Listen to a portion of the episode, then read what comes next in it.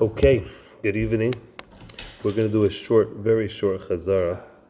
Um, and since I got to it so late in the day, I'm sorry, we're not going to do some new Gemara. We'll do it together tomorrow over Zoom or Skype, whatever.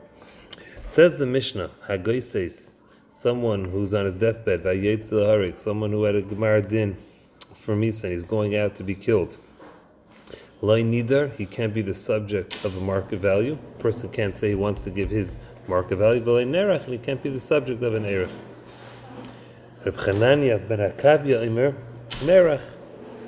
He could be the subject of an erech vow. Because his age is whatever his age is. And Reb ben Hakavia is only arguing about someone who's Yetzel Hari. Rashi says he's not being arguing about a basis. Right now, he's not dead. And since the Torah says someone who's what the, the age is depends on the age bracket, so therefore he's still alive, and he's within that age bracket, so therefore you have to give that amount.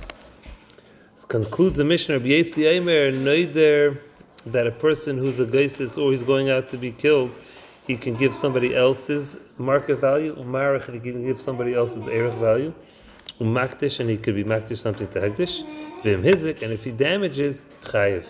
And as Avi Schwartz asked when we learned this on Friday, what's Rabbi Yossi talking about?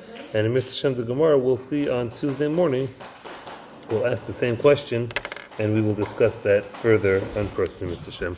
Have a wonderful evening. Take care.